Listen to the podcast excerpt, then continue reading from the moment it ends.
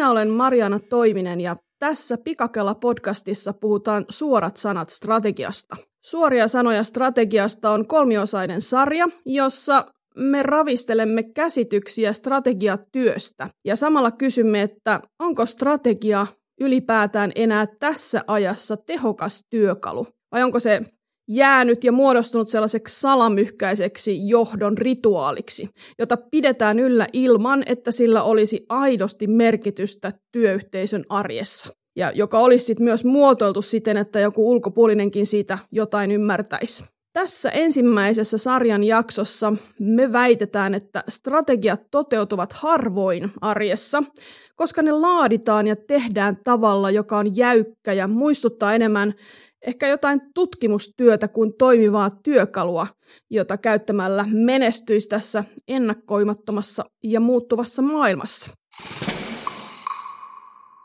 Tänään kanssani on keskustelemassa hallitusammattilainen, sijoittaja ja tietokirjailija Mika Sutinen. Tervetuloa. Kiitos. Oliko määrittelyt oikein? No ne oli oikein hyvät. Okei, okay, hyvä. Ne oli oikein hyvä. Mika, mä pyytäisin sua ensin määrittelemään strategian. No mä ajattelen niin, että, että, että strategia on suunnitelma menestyksestä huomisesta eteenpäin tai tästä päivästä eteenpäin. Ja se on nimenomaan suunnitelma, joka on tarkoitus toteuttaa ja sitten sen menestyksen määrittelee jokainen tahollaan. Mutta niin kuin sanoin, niin mulle strategia on suunnitelma menestyksestä tulevaisuudessa. Hyvä. Lähdetään siitä. Pitää olla joku näky, mihin mennään ja sitten pohditaan, että mitä tekemään siihen päästään. Näin. Ei sen kummempaa. Mutta sitten on kuitenkin sen kummempaa, kun lähdetään, lähdetään itse, itse toimintaan ja ruvetaan tekemään strategiaa ja sitten toteuttamaan sitä. Yhtenä esimerkkinä kerron viime vuonna ilmestyneestä kotimaisesta kirjasta nimeltä Voittajan strategia, jossa käytiin läpi semmoinen 40 iso suomalaista yritystä ja näiden strategiaa. Ja kirjoittajat oli oikein kokeneita konsultteja, akateemisestikin ansioituneita ja heidän, heidän niin kuin lopputuloksensa siitä, että miltä nämä strategiat näytti, oli aika karu. Niin he totesivat, että suomalaiset strategiat ovat liian operatiivisia, eli katsovat liian lähelle käytännön toimintaa, heidän mielestään strategiat perustuu liikaa siihen nykyiseen bisnekseen, eikä niissä satsata uudistamiseen, ei katsota, mitä maailmassa oikeasti tapahtuu, tai katsota kauas, mihin pitäisi mennä. Eli tällaisia aika, aika, tota, aika synkkiä arvioita, vaikka yritykset, joita he kävivät läpi, oli, oli kyllä ihan merkittäviä merkittäviä suomalaisia toimijoita. Mika Sutinen, sä oot julkaissut myös strategiatyöstä kirjan toisen kirjoittajan kanssa tänä syksynä, ja te kävitte myös aika laajan joukon yrityksiä läpi sitä varten. Ja oliko teidän, millaisia teidän tulokset oli, kun katsoitte yritysten strategiaa? Oliko niissä mitään samaa kuin tässä voittajan strategia synkässä tulkinnassa? No mä luulen, mä luulen että meidän, meidän niin tarkastelukulma on, on ollut toisenlainen ja, ja se ei millään lailla niin kumoattaa konfliktissa tämän havainnon kanssa. Öm, mulla on pieni haaste aina siinä, että kun, jos mä otan esimerkin vähän kauempaa, että me aina suomalaiset verrataan omasta mielestämme itseämme amerikkalaisen mentaliteettiin ja sitten todellisuudessa me verrataan itseämme piilaakson mentaliteettiin. Ja tässä niin kuin radikaalissa uudistamisessa ja tietyllä tavalla kovasti niin kuin populäärissä tavassa ajatella, että strategian pitäisi olla jotenkin niin kuin radikaalisti erilainen kuin aikaisemmin. Ja tietysti koskettaa kaikkein voimakkaimmin niin kuin tosi volatiileja liiketoimintoja. Ja, ja, ja koskettaa tietysti hyviä erityyppisiä tilanteita. Ja mä väittäisin, että 98 prosenttia yrityksistä, niin niillä on ihan ok – että se strategia sisältää niin kuin inkrementaalista muutosta. Eli vähäistä, pieni, suhteellisen pieni pientä, pientä muutosta, mutta, tota, mutta taas toisaalta niin kuin, tässä myös tullaan siihen, että millä tavalla sitä strategiaa tehdään, joka, joka tota, jossa mä uskon tämmöiseen äm, iteratiiviseen tai tämmöiseen toistuvaan malliin, malliin jossa, jossa siihen strategiaprosessiin palataan ja kyseenalaistetaan tavallaan omat – valinnat ja arvot riittävän tiheästi ja tietyllä tavalla pystytään tekemään sitä säätöä matkan varrella.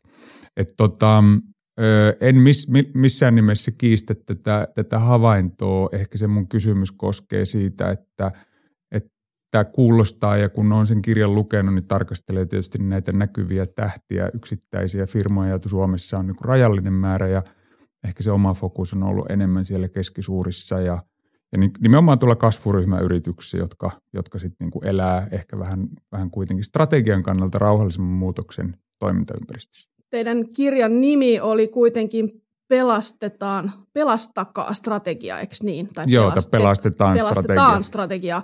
Miksi strategia pitää pelastaa?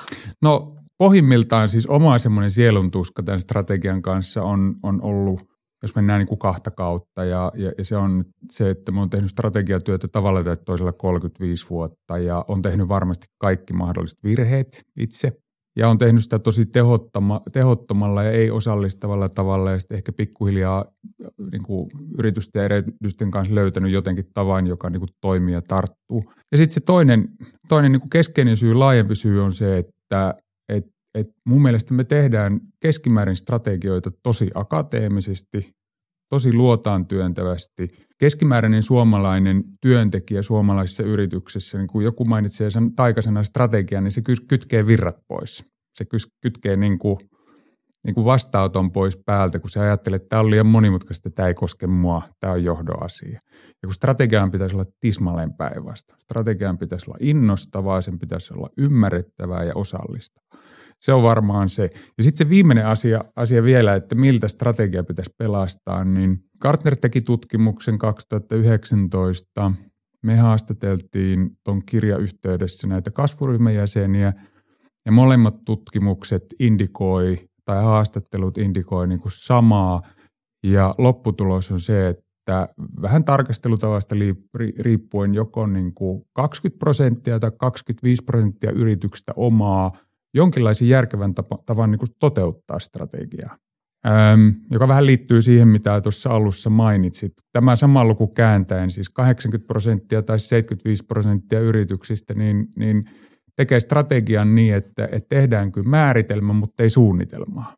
Tai, tai mitään niin kuin toteuttamisen pläniä. Ja mä joskus sitä itse miettinyt, että se on vähän sama kuin olisit rakentamassa omakotitaloa ja teette sitten kallilla piirustukset ja sitten laittaisit ne seinälle ja totesit, että tuli hieno. Että jätät niin kuin rakentamatta. Kyllä, jos, kyllä. jos tämmöinen analogia tietyllä tavalla kelpaa, niin, niin tämä, tämä on minusta se niin kuin keskeinen ongelma. Mennään sitten pohtimaan niitä syitä, miksi, miksi näin tapahtuu. Järkeviä ihmisiä, fiksuja, hyviä aiheita, ai, aikeita, hyviä teemoja, mutta silti 80 prosenttia on sitä mieltä, että, että ei, ei onnistu tai että on liian vaikeaa tai puuttuu työkaluja. Mutta ennen kuin mennään siihen, niin, niin tota, kerro Mika, sulla on siis, niin kuin, niin kuin tuossa todettiin, niin sä oot itse tehnyt paljon strategiaa ja sä istut todella ainutlaatuisella aitiopaikalla 12 yrityksen hallituksessa. Sitten mainitsit kasvuryhmään tällaisen joukon yrityksiä, jotka haluaa sparrata toisiaan ja keskisuuria yrityksiä, midcap-yrityksiä, jotka haluaa sparrata toisiaan kasvuun. Olet siinä mukana, eli aika hyvi, hyvä tuntuma sulla on siihen, että millaisia strategioita Suomessa tehdään nyt mä pyydän sinua, että kerro jostain todella hyvästä strategiasta, jonka sä oot nähnyt ja lukenut ja ollut sille, että vau. Ennen kuin mennään tähän ruotimiseen, niin Joo. otetaan hyvä esimerkki. Joo. Saanko mä kertoa muutaman tiiviisti? Ihan, ihan siis, Jos oot tosi tiivis. Mä oon tosi, mä oon tosi tiivis. Tota, no ensinnäkin sieltä niin kuin suuremmasta päästä, niin mä sain olla seuraamassa, miten Karhisen Reijo teki tota osuuspankin strategiaa silloin, kun hän oli vielä toimitusjohtajana – No se, että, että Rita Kallion Timo nyt on, on sit ottanut toisen suunnan, niin se ei ota oikeastaan mitään siitä prosessista pois. Se oli hieno, osallistava, ymmärrettävä, ihmisten tekemä strategia.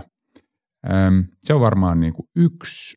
No sitten mä tykkään, mä oon tuon Framerin hallituksen puheenjohtaja tuolla Tampereella ja, ja, ja se on ollut niin kuin mahtava prosessi kat, katsoa, miten, minkälainen transformaatio organisaatiossa voi tapahtua suhteessa strategiaan. Että organisaatio, joka vierastaa ja sitten kun sinne tulee pari keskeistä henkilöä, jotka ottaa omistajuuden siitä strategiasta, niin, niin minkälainen valtava transformaatio läpi koko organisaatio voi tapahtua sen, sen osalta. Ja sanotaan vielä niille, jotka eivät tiedä, niin Frameri on, on yritys, joka tuottaa tällaisia uudenlaisia puhelinkoppeja. Hi, hiljaisi, niin, tavallaan hiljaisia, hiljaisia tiloja. Niin, puhu, hiljaisia, joo, kyllä, eristettyjä tiloja. Joo. Ja, ja tietysti palkittu yritys monella, monella saralla. No sitten ehkä semmoinen erilainen prosessi. Öm, yksi suomalainen niin kuin jännittävä kasvuyhtiö, josta kukaan ei oikeastaan tiedä, niin on tuolla lähitapiolla sisällä, siis lähitapiolla rahoitusyhtiö. Sitä vetää Nykäsen Arttu ja, ja tämä on hauska porukka, ne on, niitä on niin kuin 15 henkeä, jotka nyt on perustanut kolmannen kerran samanlaisen firman ja se on kasvanut Suomessa parissa vuodessa käytännössä markkinakakkoseksi. Noin pari, parin miljardin euron tase ja se on jännä, että kukaan ei siitä puhu. Ja sitä on ollut kiva katsoa, kun on ihmisiä, jotka on harjaantuneita, niin se on todella eleetöntä. Siinä ei tehdä yhtään turhaa liikettä, se on tosi niin kuin pohtivaa, mutta se on jotenkin niin kuin hyvin minimalistista ja jotenkin niin kuin ihaltavan näköistä, näköistä, kun jokainen tietää niin kuin oman, oman ruut, ru, niin kuin ruutunsa. Ja kyllä, mä, kyllä mun on, tämä voi kuulostaa tosi omaa hyväiseltä, mutta kyllä mä nostan sen Mustiamirin 2010 niin kuin tavallaan strategiaprosessin en, en sen takia, että olisin itse ollut sille toimitusjohtajana, vaan sen koko niin kuin jengin takia, joka, joka tota, meitä oli kuitenkin tuhat henkeä ja sitten kun se porukka tarttui siihen ja, ja, ja niin kuin kaikki oli mukana, niin olihan se, on se jälki, jälkeen, jälkikäteen tarkasteltunakin aika huikeeta, mutta, mutta siinä, oli niin kuin, siinä oli tuulta purjeissa. Mennään sitten niihin syihin, mitkä, mitkä estää näitä hyviä kehityssuuntia, joita äsken luettelit.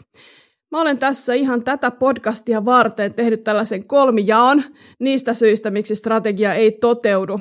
Ja, ja tota, se, voi olla, se voi olla hyvä tai huono, mutta ei se mitään. Se on meidän, se on meidän keskustelun pohja.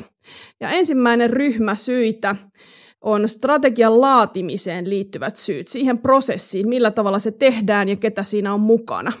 Ja sitten toinen syyryhmä liittyy siihen toteutukseen, eli miten se tehdään, se vanhanaikaisesti sanottuna jalkautusvaihe. Mehän täällä puhutaan juurtuksesta, sitä voi sanoa myös läpivienniksi toteutukseksi.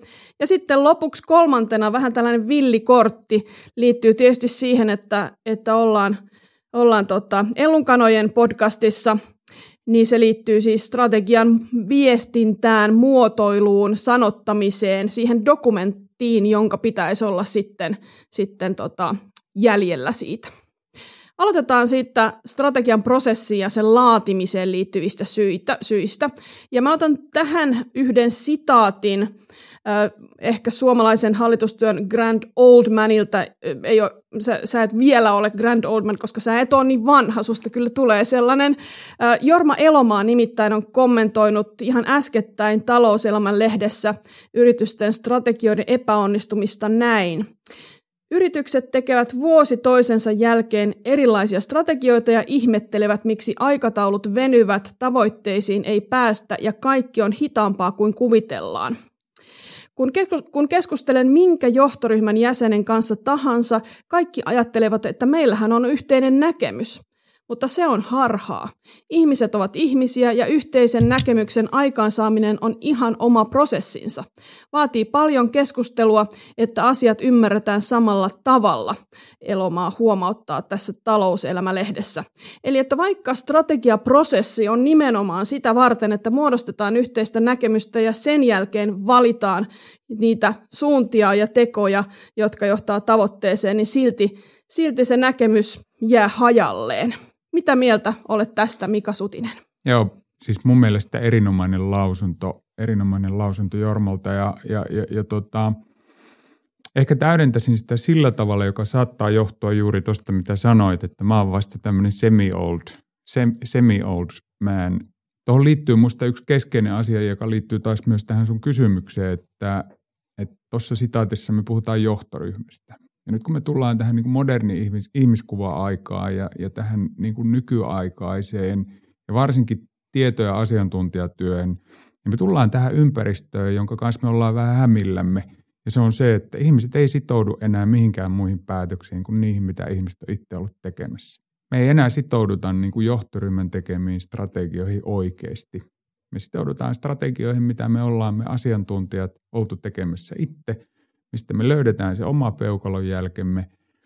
Ja, ja, ja niin kuin tietyllä tavalla se, että ei, ei riitä enää, että johto ja hallitus on samaa mieltä. Että jos se jengi ei ole mukana ja ne ei niin kuin, se, se porukka ei käsite kokonaisuudessa, niin, niin se onnistumisen todennäköisyys on aika, aika matala. Joka taas sitten johtaa siihen, että ne meidän prosessien, niiden meidän prosessien on pakko olla kevyempiä, niiden, meidän on pakko puhua ihmisten kieltä, ihan siis normaali ihmisten kieltä, ja, ja, ja, tota, ja niiden on pakko olla osallistavampia. Mistä sä luulet, että vain harvassa yrityksessä edelleen tänä päivänä otetaan ihmisiä mukaan strategiaprosessiin sen, sen esimerkiksi alkuvaiheessa tai keskivaiheessa tai, tai missään vaiheessa. Se jostain syystä, väitän, tuntuu suuresta osasta ö, tota, yritysten johtoa kalliilta ajan, en mä sano ajan hukalta, mutta se ei tunnu sellaiselta ajan käytöltä, resurssien käytöltä, joka olisi jotenkin olennainen osa strategiaa vielä tänä päivänä. Mistä se voi johtua? Niin, mä luulen, että se johtuu siitä, että mehän ollaan, siis suomalainen johtaminen on, suomalaisen johtamisen semmoinen ideaalikuva on aina ollut semmoinen niin kuin toimelias, joka, joka ta- tavallaan ihannoi semmoista, että tartutaan toimeen ja mennään eteenpäin nopeasti. Ja kuvitellaan, että se on niin kuin hyvää johtamista. Se on tarmokas johtaja, joka tarttuu ja ottaa lapion käteen ja alkaa kaivaa ojaa eteenpäin. Ja sitten me ei niin kuin tietyllä tavalla ehkä oivalleta sitä, että jos me satsattaisiin siihen alkupäähän ja siihen, että sitä strategiaa tehtäisiin dialogissa organisaation kanssa, niin me itse asiassa säästetään kokonaisaikaa. Me säästetään se kaikki ja keskeinen osa siitä työstä, minkä kanssa sit kipuillaan siinä niin kuin, niin kuin huonossa jalkautumisessa. Käytetään tätä nyt ihan vähän provosoidessa, tätä, tätä jalkautumistermiä. Ja, ja, ja, ja tota, ja kun mun mielestä ne, niin kuin nämä jalkautumishaasteet yleensä pohjautuu siihen, että ne pohjatyöt on tekemättä ja tavallaan se prosessi on tehty ikään kuin ei-osallistavalla tavalla. Sitten muita syitä tässä prosessissa luettelen, luettelen sulle ja sä saat poimia niistä jonkun, mikä sun mielestä olisi semmoinen raskauttava syy tässä prosessissa, joka, joka sitten tuottaa epäonnistunutta strategiaa tai toteutumatta jäänyttä strategiaa. Yksi on tosiaan se, että niin kuin juuri kerroit ja, ja perustelit hyvin, että si, siihen ei oteta mukaan ihmisiä. Entäs sitten toinen syy voisi olla sellainen, että siinä prosessissa on niin kiire, ettei ehditä tutkia ja pohtia luoda yhteistä näkemystä siitä muutoksesta, joka toimintaympäristössä tapahtuu. Ehkä, ehkä tällaisia niin indikaattoreita kyllä aina on, aina on mukana ja tehdään laskelmia ja pohditaan, pohditaan tota hintamuutoksia ja, ja tota asiakassegmenttejä ja näin, mutta nyt, nyt on käynnissä aika, aikamoisia muutosvoimia tuolla maailmassa ja ehkä niitä ei sillä tavalla syvällisesti pohdita. Se voisi olla yksi. No sitten toinen voisi olla sellainen, että siihen strategiaan suhtaudutaan niin kunnianhimoisesti, että siihen kirjoitetaan sisään liian iso muutos. Ja siihen ehkä liittyy vielä sitten semmoinen piirre, että se muutos, mitä sillä strategialla halutaan, niin se ei oikein sovi siihen organisaatioon ja siihen, millä tavalla se on jäsennetty tai johdettu tai, tai osaamiseen, osaamiseen keskitytty. Se voi olla myös oma syynsä, että strategia on liian kunnianhimoinen suhteessa siihen osaamiseen, mitä, mitä sitten on organisaatiossa. Ja sitten ehkä sellainen, että strategia ei sisällä sitten kuitenkaan mitään valintoja, saati sitten poisvalintoja. Eli, eli siinä on liian paljon kaikkea nykyinen maailma ja tuleva maailma. Mikä näistä syistä sun mielestä on tärkein, minkä haluaisit vielä nostaa? Osallistaminen tuli tuossa yhtenä, mutta mikä olisi toinen semmoinen prosessiin liittyvä syy? Tota, tämä on varmaan vaikein kysymys tällä viikolla, koska, koska tietysti mielellään, mielellään poimissa noista kaikki, noista on kaikista, kaikista helppo olla samaa mieltä. Mutta jos mä poimin sen, joka on, on niin vähiten ilmeinen, niin mä poimin sen, sen sieltä keskeltä sen, sen sun ajatuksen siitä tai tämän siteraamasi ajatuksen siitä, että et, et se muutos, että tavallaan lähdetään tekemään liian suurta muutosta. Mulla on vähän semmoinen huoli, huoli siitä, että nyt jos ajatellaan niin kuin journalismin kannalta, mistä kirjoitetaan lehtiartikkeleita, niin mehän kirjoitetaan lehtiartikkeleita ja kirjoja niistä semmoista sankaritarinoista, jossa on käännetty mustavalkoiseksi tai – tai jos otetaan punainen vihreäksi, niin ollaan, ollaan ei, ei kukaan ota tästä mitään johtopäätöksiä. Niin, niin, tota, niin kuin värien suhteen. ja se on, se, se on niin kuin tietyllä tavalla ymmärrettävää, koska se on niin kuin journalistisesti ja draaman kaaren kannalta kiinnostavaa. Mutta sitten meiltä unohtuu se, että 99 prosenttia, tämä luku on hatusta, se prosentti voi olla joku muukin, Mutta se 99 prosenttia strategioista on ihan tavanomaista ikään kuin evolutiivista kehitystä, joka vaan toteuttaa sen alkuperäisen kysymyksen. Se alkuperäinen kysymys on se, että miten me varmistetaan tämän yrityksen menestys tulevaisuudessa. Ja nyt jos ajatellaan niin kuin elämäntaparemontteja ihmisillä, ja, ja, ja tuota, sori kun mä vedän tätä nyt niin kuin eri suuntiin, mutta musta tämä on niin kuin helppo verrata tätä kautta, että jos me ajatellaan elämäntaparemontteja ihmisillä, niin mitkä elämäntaparemontit toteutuu ja pysyy parhaiten, ne isot muutokset vai ne pienet muutokset?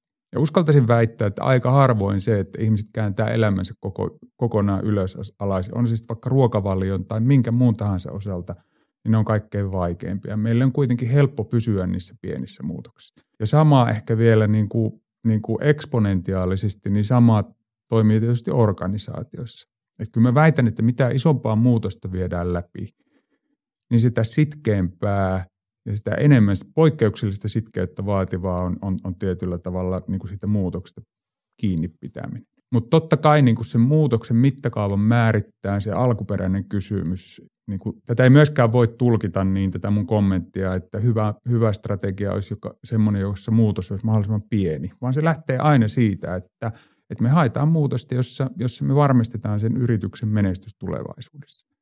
Ja se tavallaan määrittää sen muutoksen koon ja sen radikaaliuden. Tämä on siis Suorat sanat strategiasta podcast-sarjan ensimmäinen osa ja, ja me pohditaan nyt, että onko strategia muodostunut pelkäksi rituaaliksi eikä, eikä ole hyödyllinen arkikäytössä ja pohdimme niitä syitä, mitkä tähän näyttää sitten johtavan liian usein. Otetaan sitten toinen kategoria eli toteutus mitä pullonkauloja siihen liittyy tai harhoja, jonka, jonka vuoksi strategia sitten jää toteutumatta. Ja siinä tietysti, siinä tietysti tulee se ensimmäinen vaihe, eli se kun siitä strategiasta kerrotaan. Mä taas luettelen muutamia syitä ja sitten sä voit poimia niistä, Mika Sutinen, sen jota pidät käsittelemisen arvosena. Strategia usein lanseerataan näyttävässä kikoffissa, kerrotaan koko, koko yrityksen henkilökunnalle – ja, ja perustellaan, miksi näin, ja siinä toimitusjohtajan rooli on, on tärkeä. Ja sitten sen jälkeen ei välttämättä tapahdukaan kovasti mitään. Tarkoittaa tietysti se, että se ikään kuin keskustelu, että mitä, mitä tämä meille tarkoittaa ja mihin me ryhdytään ja, ja miltä tämä näyttää ja mikä tässä oli yllätyksellistä ja oliko mikään ja, ja näin, niin se, se ikään kuin sitä ei välttämättä kauheasti tehdä, vaan sitten sitä strategiaa viestitään eri tavoin ö, sisäisen viestinnän kanavissa ja sitten otetaan Excelit esiin ja, ja tota, laitetaan rasti ruutuun, kun jotain, jotain on saatu tehtyä. Eli se tapa, jolla sitä strategiaa niin kuin viestitään sen organisaation sisällä, on, on juuri sellainen, johon ei kukaan sitten pääse ehkä kiinni tai että se menee helposti ohi.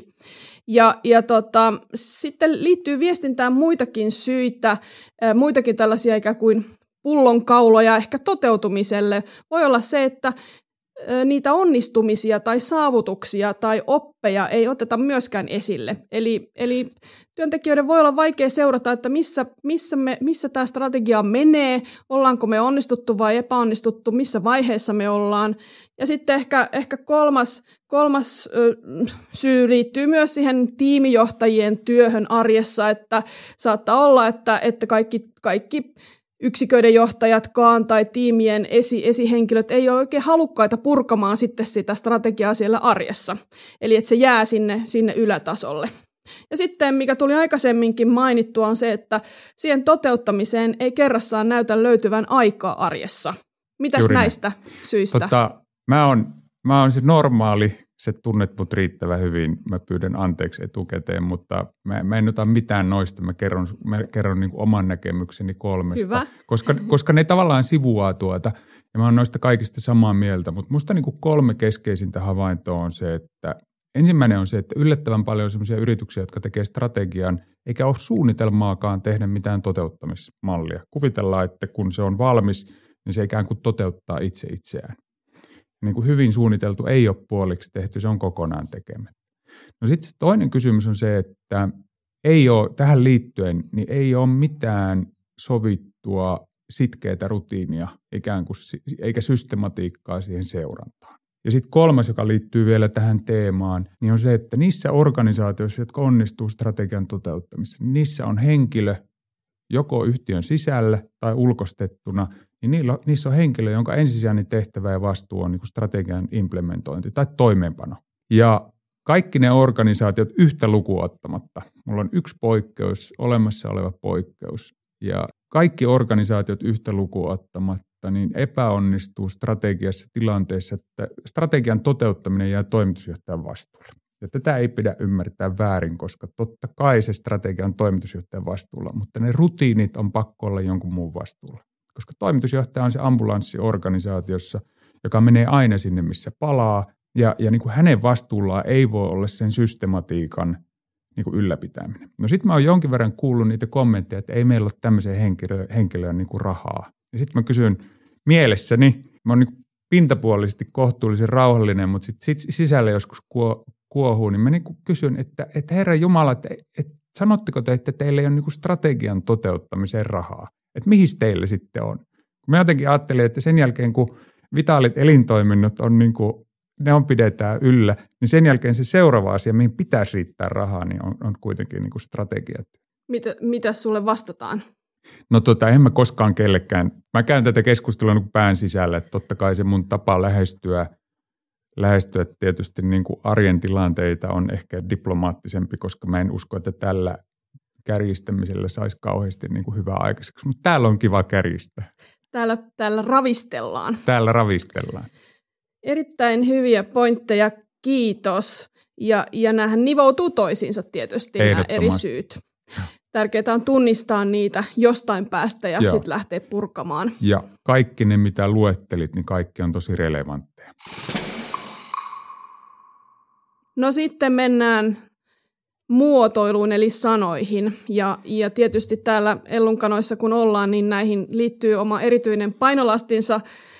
Ja tota, nyt täytyy vähän kärjistää, mutta, mutta voin kyllä sanoa, että harvoin strategiadokumentteja lukiessa tulee sellainen olo, että onpa hienosti, onpa oivaltavasti sanottu ja onpa mieliinpainuva ja samalla jotenkin konkreettinen muotoilu. Ja se ei ollenkaan tarkoita sitä, että se olisi helppoa. Sehän on erittäin vaikeaa. Se on todella, todella vaikeaa ja myös työlästä. Ja, ja tota, Eli mä väittäisin nyt ja kysyn sun mielipidettä, Mika, että voiko strategian toteuttaminen tyssätä siihen, että vuoden päästä kukaan ei enää muista, mitä, mitä niillä strategialauseilla tarkoitettiin, koska ne on niin hähmäsiä ja abstrakteja ja yleismaailmallisia, eli semmoisia geneerisiä, että niistä ei erota, että minkä yrityksen strategia tässä on nyt kyseessä, ellei ole otsikkoa. Hmm. Kuinka paljon se voi vaikuttaa ky- sun ky- mielestä? Ky- ky- kyllä se mun mielestä voi vaikuttaa. Ja, ja, ja musta sä oot ihan keskeisen ongelman äärellä. Toki niissä organisaatioissa, joissa se strategian toteuttaminen on, on niin kun, joka on ehkä se oma suositus, suositus kuitenkin, niin se, se kuitenkin se seurantasykli ja se kadenssi on, on, on käytännössä kahden viikon jakso. Öm, niin niissä se strategia ei pääse unohtumaan ainakaan niiltä ihmisiltä, jotka on siinä prosessissa mukana. Ja sitten kun se on kuitenkin keskeisin osa johdon kommunikaatiota, niin silloin se ei pitäisi olla mahdollista. Et, et jotenkin, jos se organisaatio niin kuin elää siinä strategiassa ja sen strategian kanssa ja, ja, ja sen kautta, niin silloin toi on niin kuin eliminoitu, mutta tavallaan siinä jännästi on myös pohjalla edellytyksenä se, että sen on oltava, niin kuin, sen on oltava tavallisten ihmisten kieltä. Ja ihmisten on helppo hallita monimutkaisuuksia silloin, kun ne kytkeytyy niin kuin yksinkertaiseen ytimeen. Että tämmöinen mindmapin logiikka, niin kuin strategian toteutuksen, niin siinähän mennään väistämättä tosi detaljeihin, kun mennään tavallaan niin kuin mindmapin omaisesti tai ajatuskarta omaisesti, mennään siitä ytimestä sinne ikään kuin haarojen pitkään päähän. Tämä nyt on niin kuin relevantti kommentti niille, jotka nyt on, on, on noita mindmappeja tai ajatuskarttoja käyttänyt. Mutta mut tavallaan sen, sen, sen ytimenhän on, on pakko olla tosi simppeli. Sen on pakko olla viestinnällisesti tosi simppeli, koska siihen kytkeytyy sitten kaikki se monimutkaisuus sinne yksityiskohdat. Se on totta. Eli silloin, silloin se haaste on yksinkertainen, mutta silti kylliksi äh, ikään kuin ymmärrettävä tai kylliksi, niin kuin, en nyt voi sanoa suoraan konkreettinen, koska kun ollaan siellä ytimessä, niin kovin konkreettinenhan se ei voi olla, mutta sen luonnehdinnan pitää kuitenkin tarkoittaa jotakin tarpeeksi monelle. Ja silloin ne sanat, joita käytetään, on, on tärkeitä. Juuri näin. Ja siitä voisi puhua paljonkin, kuinka paljon niitä sanoja käytetään ikään kuin rituaalinomaisesti, että, että lähes voisin väittää myös kärjistäen, että aika, aika suuren osan, ä, tota, suuren, suurimmassa osassa strategioita on, on sana asiakaskeskeisyys ja aika lailla samalla tavalla. Ja siihenkin on varmasti syynsä, mutta ehkä sitäkin voisi vähän haastaa ja pohtia, että voiko sitä muotoilla vaikuttavammin ja muistettavammin. Tai sitten niin, että siitä puhutaan niin paljon yhteisössä, että käsitys siitä, mitä se on, syvenee ja muuttuu hmm. koko ajan. Kyllä. Mulla on kaksi sellaista suosikkiajatusta, jotka on niin kuin helppo spotata tässä bingossa, niin on se, että, että strategiayrityksenä, yrityksen strategia on olla johtava asiantuntija yritysalalla – jotenkin mä niin kuin ajattelen, että se, että yhtiö on johtava, niin se on niin kuin enemmän tulos kuin, niin kuin strategia. Ja sitten ehkä semmoinen toinen, toinen mielenkiintoinen on tässä se, että kun sit ihmisiltä kysytään ja pyydetään näyttämään organisaatioissa, että mikä teidän suunnitelma on, niin sitten siellä suunnitelmassa lukee, että tehdään suunnitelma. niin, kyllä. Ensin tehdään suunnitelma, jotta päästään. Ja, ja mä pahoittelen, mä en ole tämmöinen strategiapoliisi, että tästä jokuhan säikähtää, että toi on ihan kauhean kauhean kyllä ja kriitikko, mutta eihän nyt arjessa tämmöinen ole. Mutta tietysti tätä on hauska sun kanssa tässä tiivistää. Totta kai. Ja jos jatketaan samalla, samalla tota, saralla, niin hyvin paljonhan strategioissa myös halutaan olla parhaita. Ja sitä itse mietin välillä, että kuinka, kuinka hyvä toimintaohje se on arjessa mitä se antaa siihen, siihen toteutukseen ja tavoitteeseen pääsemiseen niin oikeasti. Että, että se ikään kuin tietty juhlavuus, jota strategioissa tavoitellaan, niin onko se, onko se tarkoituksenomaista? Onko sillä oikeasti se vaikutus, mitä toivotaan? Vai olisiko joku muu arkisempi, mutta konkreettisempi tai vaikuttavampi tai puhuttelevampi tapa sitten parempi? Niin sen verran, sen verran niin kuin aina, aina pitäisi miettiä se, että menestyshän aina ansaitaan. Ja se, että sä oot paras, niin se ei ole valinta. Se on, se on kuitenkin asiakkaan johtopäätös ja se, se, se ansaitaan jollain tekemisellä tai, tai, tai ikään kuin kesku, keskittymällä johonkin kilpailuetuun. Ja jotenkin pitäisi aina pitää ero, er, erillään siitä, että, että, että mikä on ikään kuin sen strategian tuotosta ja mikä on sitten siellä, siellä sitä alla olevaa strategiaa ikään kuin siihen tavoitteeseen pääsemiseksi. Mutta se, että, että tavoitellaan jotain lopputulosta, niin se ei ole vielä strategia. Mulle tässä muuttuvassa maailmassa niin strategia on tärkeämpää kuin koskaan. Et, et jotenkin se ajatus siitä, että tämä, niin tavallaan muutoksen määrä tässä ympäristössä, niin se enemmänkin kor, niin kuin korostaa strategian merkitystä kuin poistaa sitä. Mutta johtuen siitä, että, että me ihmiset ollaan muutettu ja tämä maailma on muututtu, niin me tarvitaan erilainen, me tarvitaan ketterämpi ja osallistavampi prosessi. Hyvä. Otetaan vielä ihan loppuun tällainen asia, josta ei usein puhuta strategian toteuttamisen yhteydessä. Vaikka strategia on merkityksellisempää kuin koskaan, kuten sanoit, sen, sitä, sen pitää olla ketterä ja siihen, siihen pitää osallistaa. Vaikka nämä kaikki toteutuisi, niin voiko sellainen asia kuin johtajan ego estää strategian toteutumista? Joo, Tämä on, tämä on mielenkiintoinen kysymys. Tästä varmaan saisi ihan oman podcastinsa, mutta, mutta siis lyhyt vastaus on, että voi, ja usein näin käykin. Ehkä enemmän niin kuin mun mielestä niin kuin heikko itsetunto ja, ja se ajattelu ikään kuin suojata itsensä siltä ajattelulta, joka on tässä ajassa välttämätöntä, että, että asettaisi omat ajatuksensa kyseenalaistettaviksi, niin se on varmaan se suuri riski. Että jotenkin se ajatus siitä, että ylinjohto ajattelee, että, että kyllä minä tiedän ja muiden mielipiteet on häiriöksi, niin sehän on, se on niin kuin monella tasolla tuhoisaa. Se on sen substanssin kanssa ja sen kannalta ja sen sitoutumisen kannalta. Kiitos Mika Sutinen. Kiitos. Thank you.